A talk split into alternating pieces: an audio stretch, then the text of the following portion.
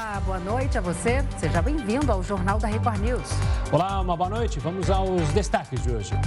Brasil volta a registrar inflação após três meses seguidos de quedas nos preços. Incertezas sobre gastos públicos e divulgação do IPCA fazem dólar fechar na maior cotação em dois meses. Fiocruz alerta para aumento nos casos de Covid-19 em quatro estados. E ainda, quatro países europeus enfrentam greves por melhores salários.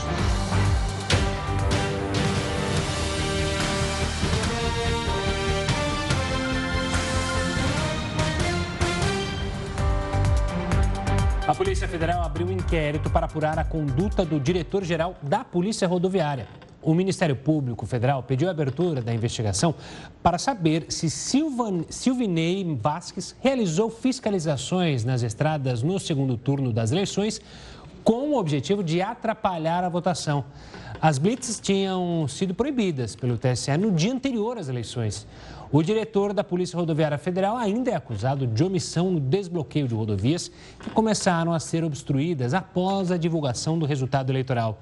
O processo vai ser conduzido pela Superintendência da PF em Brasília. O vice-presidente eleito, Geraldo Alckmin, se reuniu nesta quinta-feira com o presidente do Senado, Rodrigo Pacheco, para discutir o texto da chamada PEC da transição. Agora a gente vai até Brasília conversar com o repórter Matheus Scavazini para saber os detalhes dessa reunião. Matheus, boa noite para você. Boa noite, Salsi, Gustavo, boa noite a todos. Existia a expectativa que esse texto fosse apresentado oficialmente hoje, mas isso até o momento não aconteceu. As reuniões de hoje entre Alckmin e a equipe de transição com o presidente do Senado, Rodrigo Pacheco, foram para discutir justamente os pontos principais dessa chamada PEC de transição. No Senado, onde a proposta vai começar a tramitar, já existia esse acordo, né? Já que o Senado, a tramitação corre mais rápida, o rito vai seguir normalmente. Vai passar primeiro pela Comissão de Constituição e Justiça e depois, aí sim, então, vai para o plenário.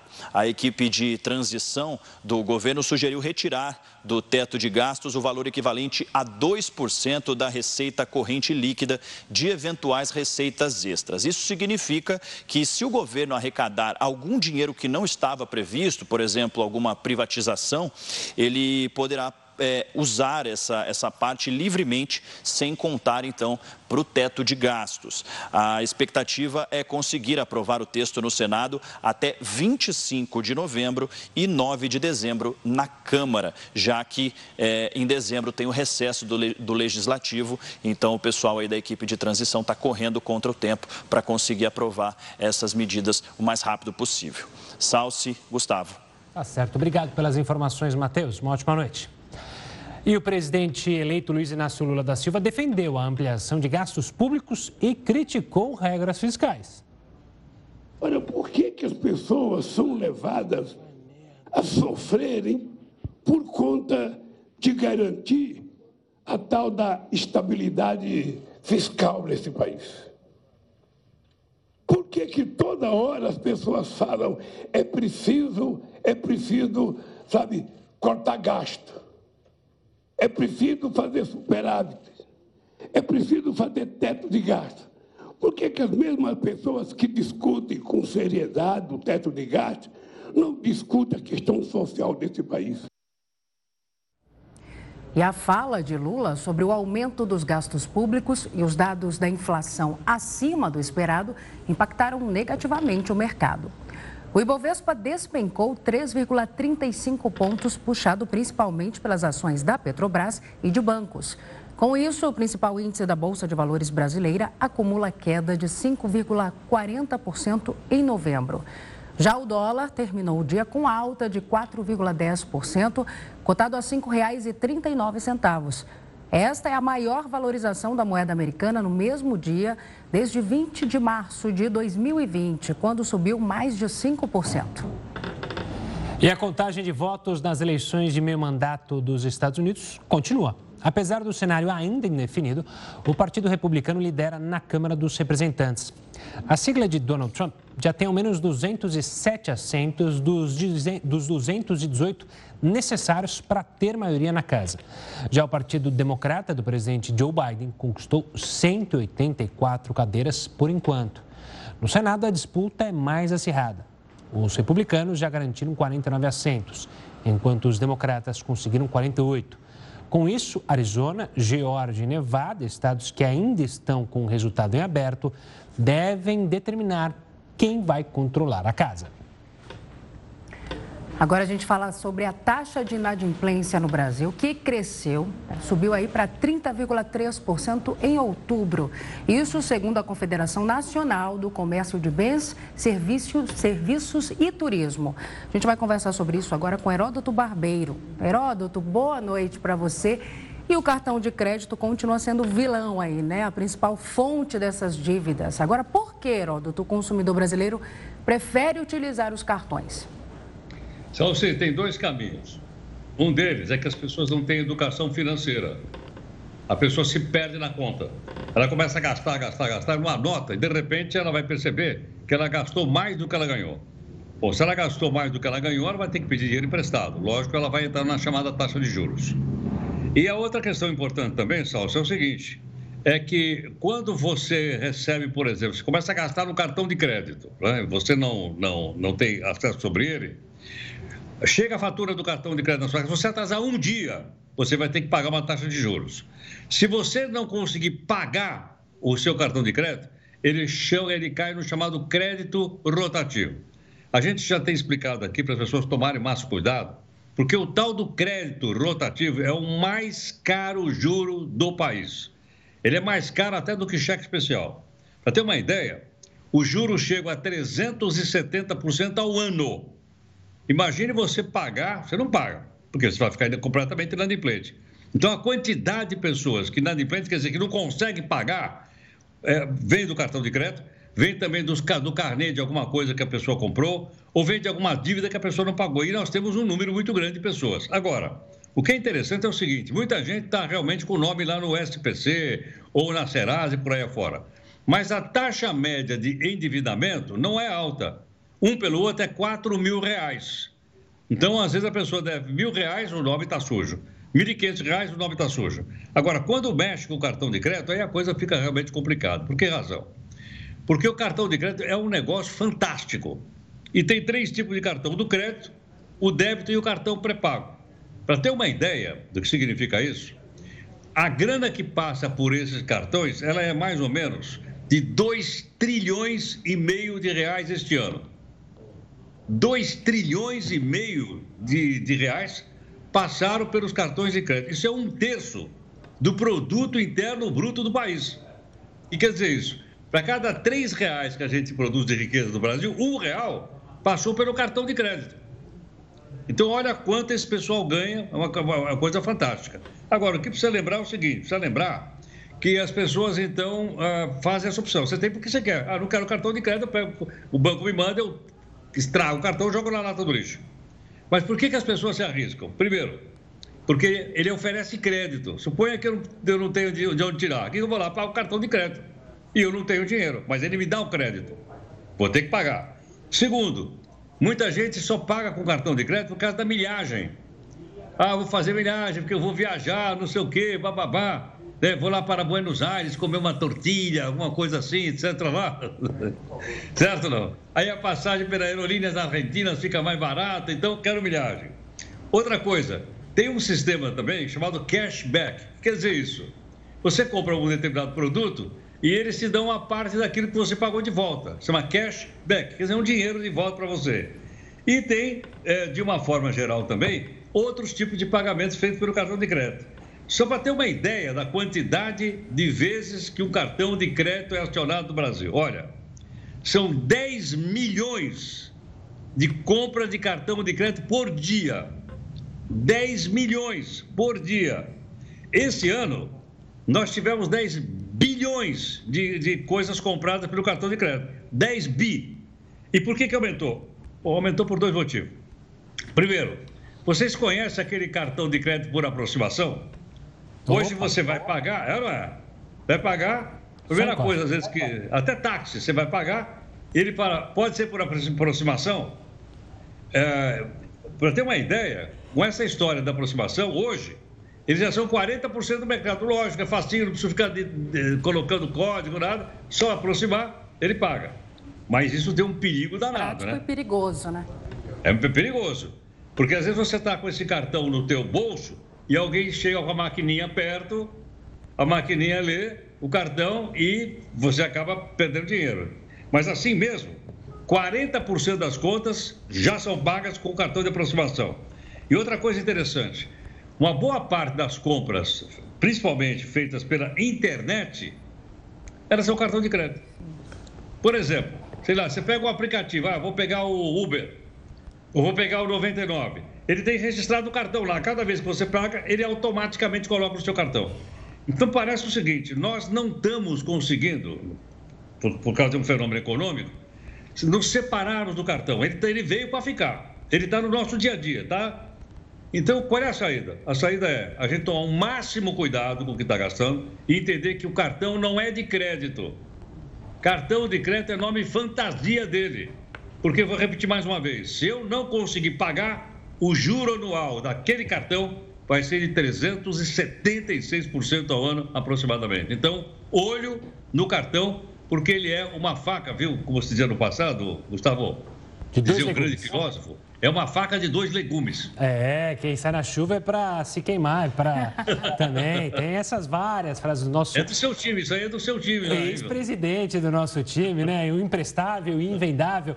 Mas, Heraldo, quando você fala do cartão de crédito, é interessante salientar que você fala da educação financeira, e é bom lembrar que ele atinge, ele causa dívidas em famílias de várias classes sociais, né? Não é algo destinado a apenas uma classe. Pessoas que têm não. salários bons, que teoricamente não teriam por que é, ficar em dívida, ou seja, mas acabam ficando, por isso que você falou, né? Se empolga com uma comprinha ali na Black Friday e aí acaba se enforcando, né, Heroto? Só uma coisinha a mais. É o seguinte: o fenômeno também é de bancarização. Muita gente não tinha conta bancária. Com esses auxílios que os governos têm pago, a pessoa tem que receber no banco. Aí ela tem que abrir uma conta. A hora que ela abre a conta, o que, que o banco faz? Manda, Manda. um cartãozinho de crédito. Às vezes ele recebe aquele, aquela ajuda de 600 reais, abre a conta e recebe o cartão de crédito. Opa, tem o cartão de crédito. E aí, entra pelo campo. Partiu gastar. Heroto, a gente volta a se falar amanhã, sexta-feira. Que maravilha. Um forte abraço. Às duas da tarde, não vai esquecer, às, duas da tarde. Duas da tarde. Vou botar para despertar o celular. Heroto, até amanhã. Tchau, tchau. Tchau, querido. Obrigado.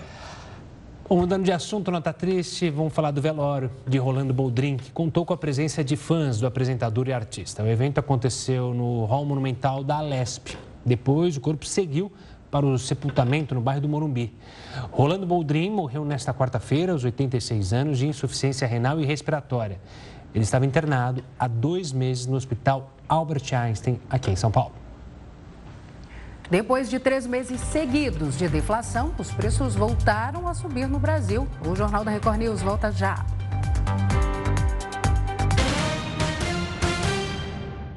Estamos de volta. Morreu hoje, aos 84 anos, o ator Roberto Guilherme, famoso pelo personagem Sargento Pincel no programa Os Trapalhões. O artista, que também era dublador, estava internado na Clínica São Vicente, na zona sul do Rio de Janeiro. Roberto lutava contra um câncer. A informação da morte foi confirmada pela família do artista. Ainda não foram divulgadas informações sobre o velório e o enterro.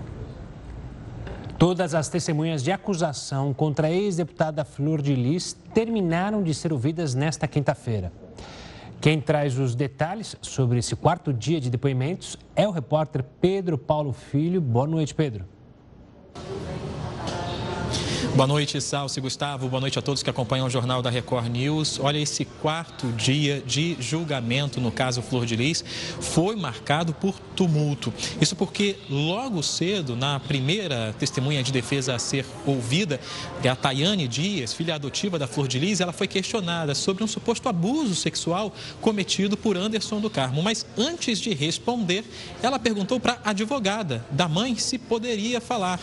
Juíza e acusação não gostaram desse comportamento e houve bate-boca.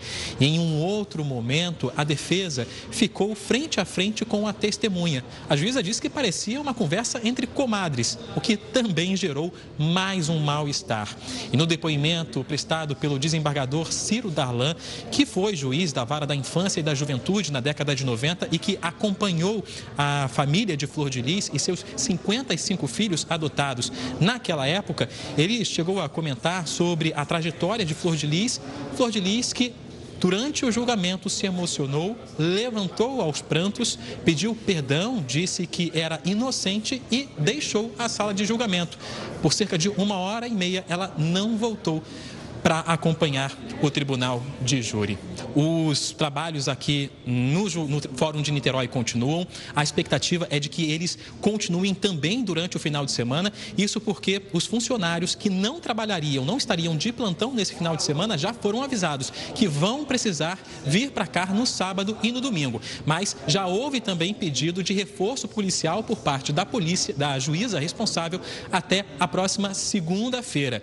Cerca de 13 pessoas pessoas, 13 eh, testemunhas de defesa ainda devem ser ouvida ao longo, ouvidas ao longo desses dias. Portanto, ainda não há uma previsão para quando os réus vão poder se defender e quando a sentença vai ser liberada pelo tribunal de júri.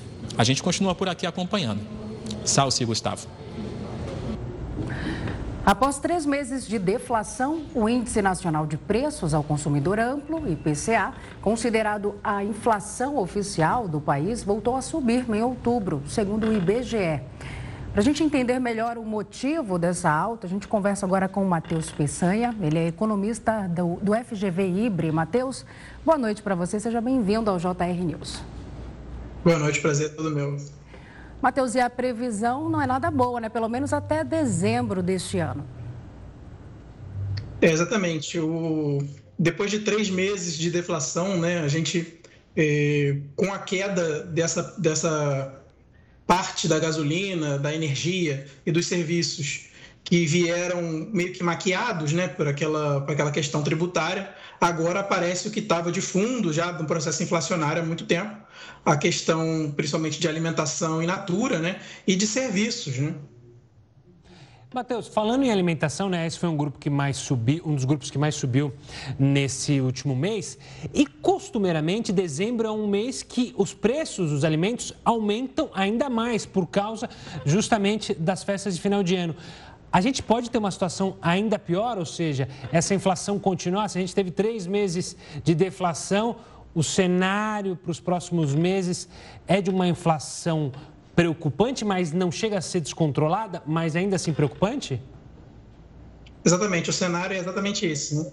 É, principalmente porque, além da questão sazonal, né, o principal ponto agora é a questão climática, que está afetando muito pequenos produtores. Né? Os alimentos in natura, que são os mais pressionados agora, é, principalmente essa, essa, esse setor de hortifrutis, né, é abastecido no Brasil inteiro por pequenos e médios produtores que dificilmente conseguem é, se precaver né, a qualquer fricção na, na sua produção né, e acabam sofrendo aí é, por qualquer chuva a mais, chuva a menos, perdem parte de sua produção ou perdem a produção inteira e aí isso acaba chegando na quitanda, né, no mercado, que a gente consegue sentir esse preço quase que imediatamente, né, é um alimento ali in natura, praticamente colheu, está na gôndola e está tá sendo consumido. Eu sigo nesse ponto com você, Matheus, porque além dos efeitos da guerra na Ucrânia, né, guerra que continua, a gente observa também, como você falou, o efeito sazonal, muita chuva em determinadas regiões do país. Isso é bom para alguns produtos e ruim para outros produtos. Isso impacta diretamente nos preços. E a previsão é de que os alimentos sejam os mais afetados nesse ponto aí? Sim, com certeza, né? A previsão é, esse, desses alimentos in natura em específico, né, dos hortifrutis, eles devem continuar pressionados aí verão adentro, né? Então, até o início do ano que vem, a gente já deve ver é, isso pressionado. E no começo do ano que vem, vem mais uma bomba, né? Porque a questão tributária de gasolina, de energia, é retirada, né? Então, fica um, um alerta já para o começo do ano que vem, já com uma inflação um pouco mais alta. Né? É, eu, vamos falar desse assunto, né? Porque é, o aumento, é, a gente tem visto o aumento da gasolina, ainda tem a questão dos tributos, que vale até o dia 31 de dezembro, mas tem um cenário internacional de pressão no preço do petróleo. Ou seja, isso pode prejudicar ainda mais, até porque a nossa economia depende muito e é muito influenciada pelo preço dos combustíveis, principalmente o diesel, né? Exatamente. A gente tem uma balança aí na questão do preço do petróleo eh, que está bem equilibrada no momento. Né? A gente não sabe até quando essa balança vai, vai continuar equilibrada. Porque, por um lado, a gente tem a guerra, né? Eh, a gente tem eh, a própria OPEP que, querendo reduzir produção para influenciar no preço.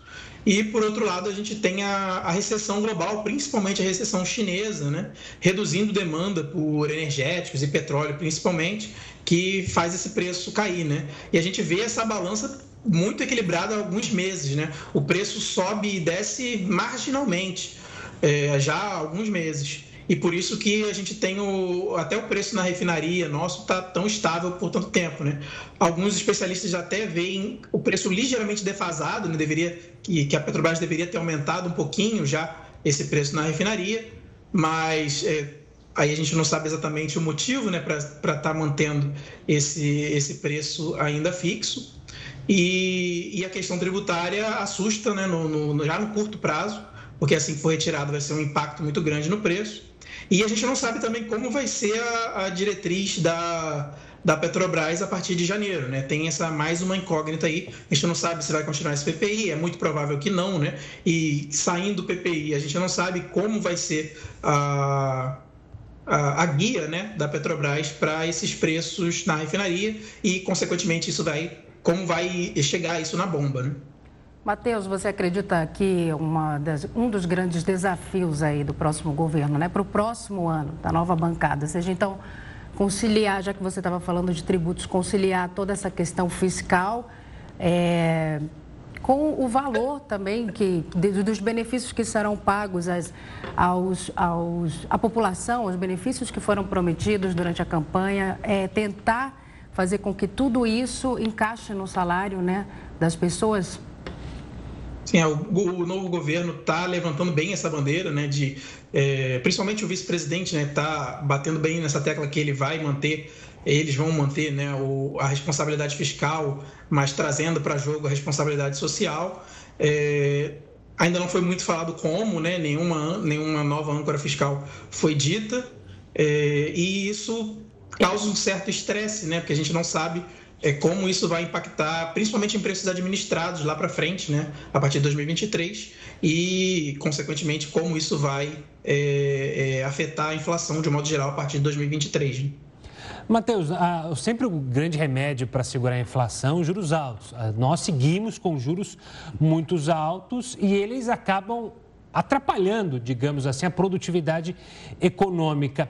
Se tinha uma expectativa que esses juros iam baixar, o resultado de agora pode fazer com que esses juros continuem elevados, a taxa Selic não comece a baixar? Qual que é a previsão do mercado na sua avaliação? A expectativa para os juros era já que ele se mantivesse num, nesse patamar é, alto é, por bastante tempo, né? A perspectiva é que ele começasse a baixar só no final do ano que vem, né? É, e com todo esse balanço de riscos a mais, né? Pode ser que o Banco Central resolva manter esses juros mais altos por mais tempo, né? Pelo menos, de repente, até o fim do horizonte relevante inteiro, né? Até o fim de 2024, a gente deva se manter com esse, com esses juros mais altos. A priori, né? De, entrando em 2023, a gente vai ver como vai ficar é, já a questão da governança, principalmente a parte fiscal desse novo governo, e a partir daí isso vai se assentar melhor, o Banco Central vai poder é, tomar decisões a partir de, de dos dados, né, de, como vai, de como vai ser de fato a condução fiscal do próximo governo, e aí a gente vai ver se realmente continua de fato essa perspectiva de juros mais alto até o fim do horizonte relevante, até o fim de 2024, ou se tem espaço para começar a baixar pelo menos no começo de 2024, ou até como estava pensado é, na segunda metade de 2023. Né? Agora... Mas a princípio, todo, todo o ano de 2023 e 2024, com esse cenário de risco, é, se mantém com juros altos. Né? Matheus, e só para encerrar, isso é preocupante porque nós acabamos de falar sobre o endividamento da população brasileira justamente em relação ao cartão de crédito. Muitos brasileiros utilizam o cartão de crédito até mesmo para comprar alimentos para dentro de casa, né, nesse período de crise. E com juros altos, isso aí parece até mesmo um caminho sem volta, uma bola de neve, não é mesmo? Exatamente. A nossa população tem um histórico né, de, de, endividamento e inadimplência, né? até por isso muitos juros é, comerciais são altos também. Né?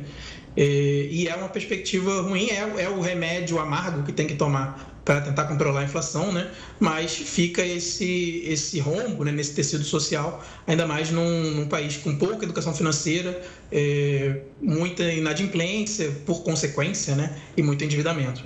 Tá certo. Matheus, obrigado pela participação aqui conosco, analisando esses números divulgados nesta quinta-feira. Um forte abraço e até uma próxima. Obrigado, boa noite para todos vocês também. Ela é da periferia de São Paulo para a Europa e agora caminho do Catar.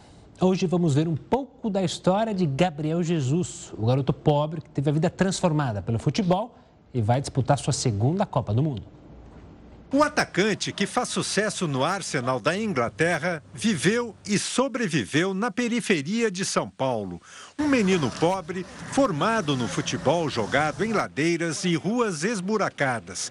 Desde sempre, acompanhado pelos olhos atentos do tio. Brigava muito com o pessoal da rua para jogar bola, só com os, moleques que jogavam com ele, né? Mas era um moleque tranquilo. Gabriel Jesus cresceu nesta casa humilde e foi personagem de muitas histórias. Aqui na rua tem bastante história, tem do, do telhado que ele quebrou, já teve até a bola caiu nessa casa aqui, do lado aqui, ó, na frente aqui, né? Aí o cara ficou, o dono da casa ficou bravo com ele. O menino sempre chamou a atenção no Jardim Peri. Foi astro de pequenos times de várzea até despertar a atenção do Palmeiras, de onde saiu para ganhar o mundo. Orgulho desse bairro carente da zona norte de São Paulo, inspiração para crianças e para quem se diverte correndo atrás de uma bola. Gabriel Jesus não se esquece das raízes. Sempre que vem ao Brasil, ele revisita a história que escreveu aqui e os velhos amigos. Geralmente ele fica ali no ponto final, né? Então quem fica sabendo que o Gabriel está na região, desce lá, cumprimenta ele, de vez em quando ele dá um pulinho aqui também e tem uma humildade fora do normal. Generoso com as crianças, solidário com os adultos, esperança de gols da seleção, o atacante vai levar para o Catar toda a energia positiva do Jardim Peri.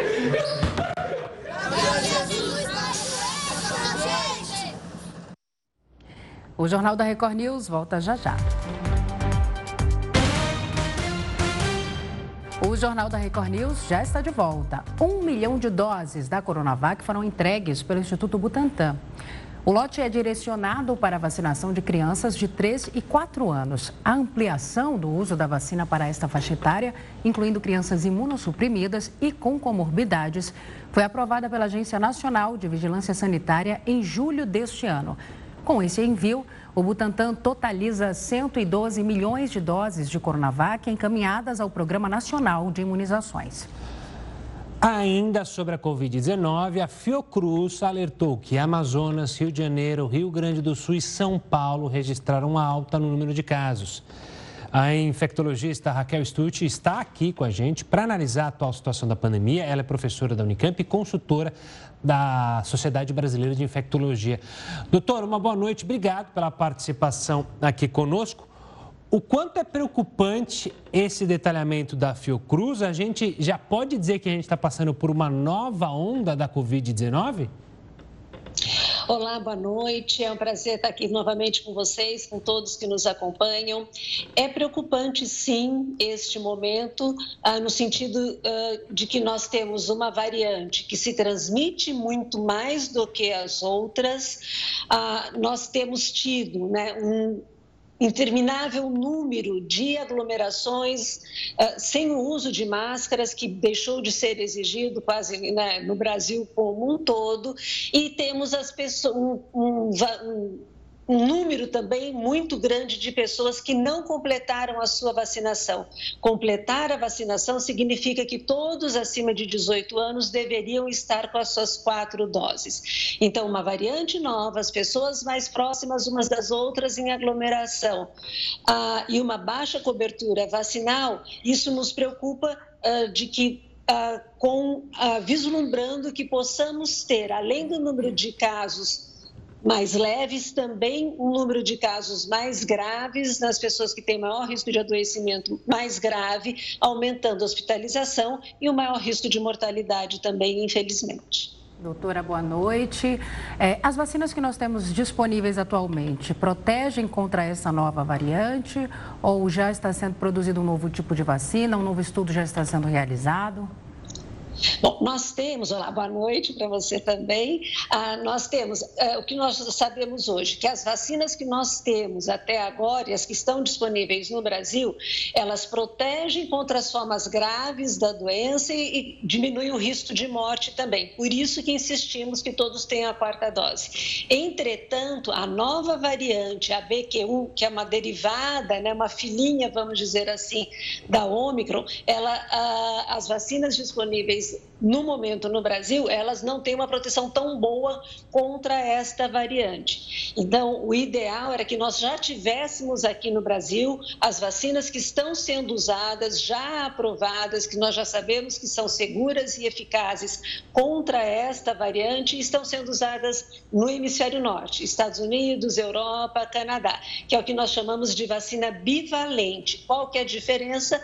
Ela tem um pedacinho, lá lembra da SPAC, da SPIC, espícula do vírus, né, do espinho do vírus, com exatamente o espinho, vamos dizer assim, da variante Ômicron. Então, por isso que ela tem, nos dá uma proteção maior. Infelizmente, eh, nós ainda não temos aprovação da Anvisa, que deve, nos próximos dias, já liberar, dar uma resposta à solicitação da Pfizer para a, o licenciamento, a aprovação da vacina aqui no Brasil. Agora, e depois disso, nós precisamos né, da compra da vacina e sua distribuição, que até onde eu sei, não há ainda nenhum movimento no Ministério da Saúde para que isso seja equacionado. Doutora, quero falar sobre máscaras. Deveriam ser é, utilizadas novamente ou não? Para grupos específicos já vale a pena usar, transporte público? O que, que você pode falar para o pessoal de casa que está preocupado, principalmente aqueles que têm comorbidades, às vezes diabetes, algum outro problema é, de uma doença é, imunológica? O que, que, fala, o que falar para essas pessoas? Bom, as pessoas, todas aquelas pessoas, essa pergunta é muito boa porque ela é muito atual e preocupa todo mundo agora. A todas as pessoas que têm um risco de adoecimento mais grave, quem são essas pessoas? Aquelas que não têm a vacinação completa, estão acima de 18 anos com as quatro doses, ou as crianças acima de dois, que são as que podem usar máscara, que não foram vacinadas. Quem mais preocupa também? Os idosos, aqueles com comorbidade, então diabéticos, obesos, os imunodeprimidos, e esses idosos, eh, obesos, imunossuprimidos, diabéticos, mesmo que com todas as doses, a gente sabe que o organismo deles não consegue responder muito bem à vacina. Então, essa população, todos esses grupos devem sim voltar a usar máscara em todos os ambientes fechados e aí vale metrô, vale ônibus, vale sala de aula, vale teatro, vale cinema, vale centro comercial, né? E também usar máscara uh, nos ambientes abertos com aglomeração. Vamos lembrar que semana que vem a gente tem a Copa, mais motivo para aglomerar e mais motivo para preocupação em relação à Covid. E a máscara máscara hoje, se possível, que não seja máscara de tecido, que seja máscara cirúrgica ou aquela máscara PFF2. Olha, não tem como não ter essas máscaras que, que dá uma proteção melhor? Tá bom, então use a máscara de tecido como a gente já aprendeu a usar, lavando todo dia, máscara bem sequinha, não deixar que ela fique suja, troca se ela ficar suja. Qualquer máscara é melhor do que máscara nenhuma. E este é o momento de voltar a usar máscara sim.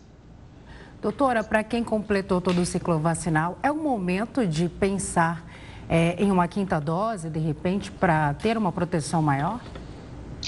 Nós aprendemos né, ao longo desse processo de vacinação contra a Covid que quatro a seis meses depois a diminuição ocorre uma diminuição da proteção pela vacina. E as pessoas, principalmente os idosos, os imunossuprimidos, né, eles devem sim receber uma dose adicional. O ideal seria que recebesse a dose adicional com essa vacina específica contra esta variante, vamos dizer assim, a vacina bivalente. Na falta da vacina bivalente, né, devemos fazer a vacina disponível e, preferencialmente, o que daria maior proteção seria a vacina de RNA mensageiro, que é a que nós temos no Brasil, a única é do laboratório Pfizer. Doutora, quando a gente falava lá no meio da pandemia que a Covid-19 justamente se comportaria como outras doenças respiratórias, ou seja, talvez respeitando um ciclo sazonal, mas continuando na nossa vida, ou seja, tendo surtos é, dependendo de cada momento, a gente está vendo uma doença que de fato vai seguir nesse caminho, mas diferente de outras doenças respiratórias, ela não respeita a questão de só ter no inverno, né? A gente está chegando perto do verão e ela está voltando a surgir em, em, algumas cidades. É isso mesmo? Ou seja, vai ser uma doença que pode surgir é, de mês em mês, pouco importando se é verão, se é inverno, se é primavera, se é outono? É, você tem razão, Gustavo. Vamos lembrar que a, a Covid começou entre nós né, em março né, em pleno verão também. Então, infelizmente, é um vírus que ainda não se adaptou a nenhuma sazonalidade, a nenhuma época do ano. Claro que a época do frio, do inverno, que a gente fica mais junto e mais fechado, tem um risco maior. Mas, infelizmente, ele aumenta a sua circulação, como nós estamos vendo agora, também numa época mais quente, se bem que aqui no Sudeste a gente está no inverno, no meio da primavera, né? Ah, mas, assim, é um vírus que não respeita mesmo. Agora, diferente dos os outros vírus, e o que também é um motivo de preocupação, a Covid, o ideal era que nós não tivéssemos, né? Porque nós sabemos que mesmo quem tem doença leve pode depois ter aqueles sintomas ou algumas outras complicações que a gente que chamamos da Covid longa e que acaba diminuindo muito a qualidade de vida, a pessoa perde capacidade muitas vezes de trabalhar adequadamente, né? déficit de atenção, alteração de paladar, dor, não consegue fazer sua atividade física, enfim, compromete muito a qualidade de vida. Então, o ideal era não ter. Quem já teve uma vez, o ideal era não ter duas vezes. Então, nós precisamos de vacinas realmente né, para uh, diminuir o risco de adoecimento, precisamos de medicação antiviral para tratar também aquelas pessoas que, têm, que ficam doentes e a gente sabe que tem risco de agravar. Por enquanto, também ainda não temos essas medicações no Brasil. E, uh, além das medicações e das vacinas, o cuidado que cada um deve ter consigo mesmo, evitando uma exposição maior, evitando pegar, que daí a gente volta né, ao, ao que a gente repetiu durante esses quase três anos o uso de máscara e higienização das mãos. Tá certo, doutora. Obrigado pela participação aqui conosco. Um forte abraço e até uma próxima. Até uma próxima. Foi um prazer estar com vocês. Daqui a pouco, dois peões darão adeus ao sonho em A Fazenda 14. Você confere toda a repercussão dessa dupla eliminação logo depois em A Fazenda News. Alex, Débora, Moranguinho e Ruivinha formam a oitava roça de A Fazenda 14. Os peões ainda não sabem que dois voltarão para a cidade grande e a promessa é de muita surpresa. Ontem, a Pioa Bárbara venceu a prova do fazendeiro e se garantiu por mais uma semana no reality. Quem será? É você, Babi! É você! A apresentadora Fabiana Oliveira recebeu nesta quarta-feira o influenciador Tiago Pascolato e o ex-participante de A Fazenda e Ilha Record, Kaique Aguiar. Eles comentaram sobre a possível força de Moranguinho em relação ao público. Acho que ela sozinha não. Ela tem a força do grupo A, Deolane é, é o que a gente estava até comentando aqui, que ela é como se fosse a rainha entendeu? Desse grupo, ela é a mais forte, a Deolane, e o resto segue ali meio que na bota dela. Na mesa redonda desta quinta-feira, o ex-Power Couple JP Mantovani e o jornalista Paulo Nunes vão comentar tudo sobre as eliminações. Então não perca, a Fazenda News começa logo após a exibição do reality na Record TV. E as geleiras devem desaparecer completamente até 2050, isso segundo um relatório da Unesco. Algumas das geleiras mais famosas e importantes do mundo devem desaparecer por completo até 2050, devido ao aquecimento global. De acordo com o um relatório divulgado pela Unesco, independentemente de qual seja o cenário de aumento da temperatura, a maioria delas estará condenada ao derretimento. Reverter o cenário de derretimento a médio e longo prazo não, não há como, porque a gente entende, né, pelos trabalhos do, ao longo do último século, que as geleiras elas têm uma resposta de longo prazo.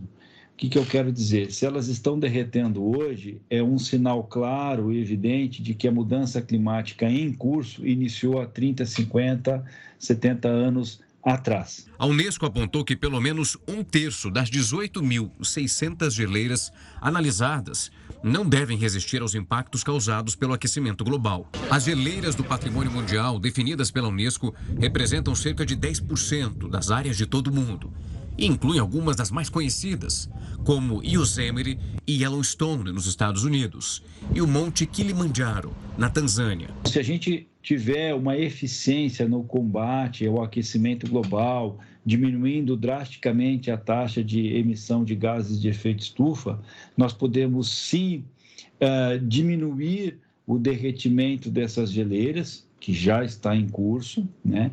e ter que aguardar um longo período de pelo menos décadas, três ou quatro décadas, para observar um, uma mudança em que, ao invés da geleira estar diminuindo, ela passe a ganhar massa. De acordo com um dos autores desse estudo, as geleiras perdem, em média, cerca de 50 bilhões de toneladas de volume por ano, o equivalente à quantidade total de água usada anualmente na França e na Espanha juntas. Além disso, o derretimento contribui para quase 5% do volume global de elevação do nível do mar. Todas as medidas que nós já discutimos nas conferências, na, nos acordos de mudança do clima, elas não foram suficientes para alterar né, o comportamento de derretimento dessas massas de gelo. Quatro países europeus enfrentaram greves por melhores salários. O Jornal da Record News volta já.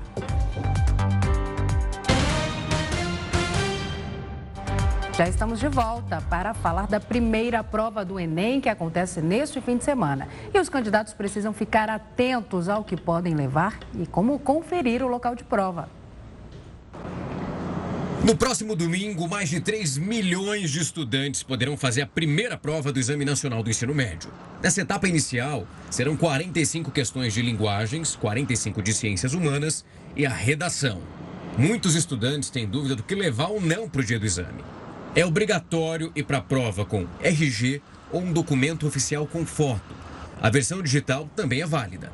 Máscara de proteção facial, que só não será obrigatória em locais que liberarem o uso em espaços fechados. Cartão de confirmação impresso, ou então uma caneta esferográfica preta, fabricada em material transparente.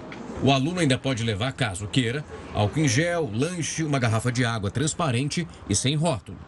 É proibido entrar no local de prova com óculos escuros, boné, chapéu ou outra vestimenta que cubra a cabeça. Bebida alcoólica, cigarro ou drogas ilícitas também não serão permitidos. Celulares, calculadoras ou equipamentos eletrônicos devem ser desligados e guardados no envelope. Os estudantes devem se programar para chegar ao local de prova. O endereço é o mesmo para os dois dias. Para confirmar onde fazer o exame, é preciso acessar o site do participante do Enem, realizar o login e buscar pelo local de prova. Os portões abrem ao meio-dia e fecham a uma hora da tarde. A aplicação das provas começa a uma e meia e vai até às sete horas da noite. No cenário internacional, os funcionários entraram em greve e causaram paralisações em diversos serviços, serviços do transporte europeu. As interrupções na França buscam reajuste nos salários por causa da inflação em alta. Os protestos também se estenderam para as ruas de Paris. As greves no país também têm como objetivo pressionar Emmanuel Macron. O presidente vai apresentar um projeto que busca adiar a idade da aposentadoria de 62 para 65 anos. Em 2019, paralisações no transporte que duraram semanas impediram a tentativa de adotar essa mesma reforma. Quase 12 milhões de pessoas utilizam diariamente o transporte público parisiense. O metrô de Londres também teve paralisações. Os trabalhadores ingleses são contra uma reestruturação e modificação de aposentadorias. O aumento do custo de vida e da inflação, que já passa de 10% na Inglaterra, são fatores que agravam os movimentos. O sindicato, principalmente dos metroviários em Londres e outros sindicatos, né, que têm reivindicações muito parecidas. Elas são muito focadas na questão da, da desvalorização né, do poder aquisitivo dos europeus nesse momento, eh, que enfrentam uma inflação muito alta, muito forte. Na Bélgica, a situação se repete. Sindicatos convocaram uma greve nacional. Apenas 25% do serviço ferroviário funcionou e os supermercados ficaram fechados. No principal aeroporto da capital, Bruxelas, 60% dos voos previstos foram cancelados por falta de funcionários. Já em Atenas, na Grécia, houve a suspensão total do serviço de ônibus, bondes, metrôs, trens e até táxis. Cerca de 20 mil pessoas se reuniram na capital para protestar contra o efeito das crises envolvendo salários. Agentes da polícia precisaram dispersar os manifestantes.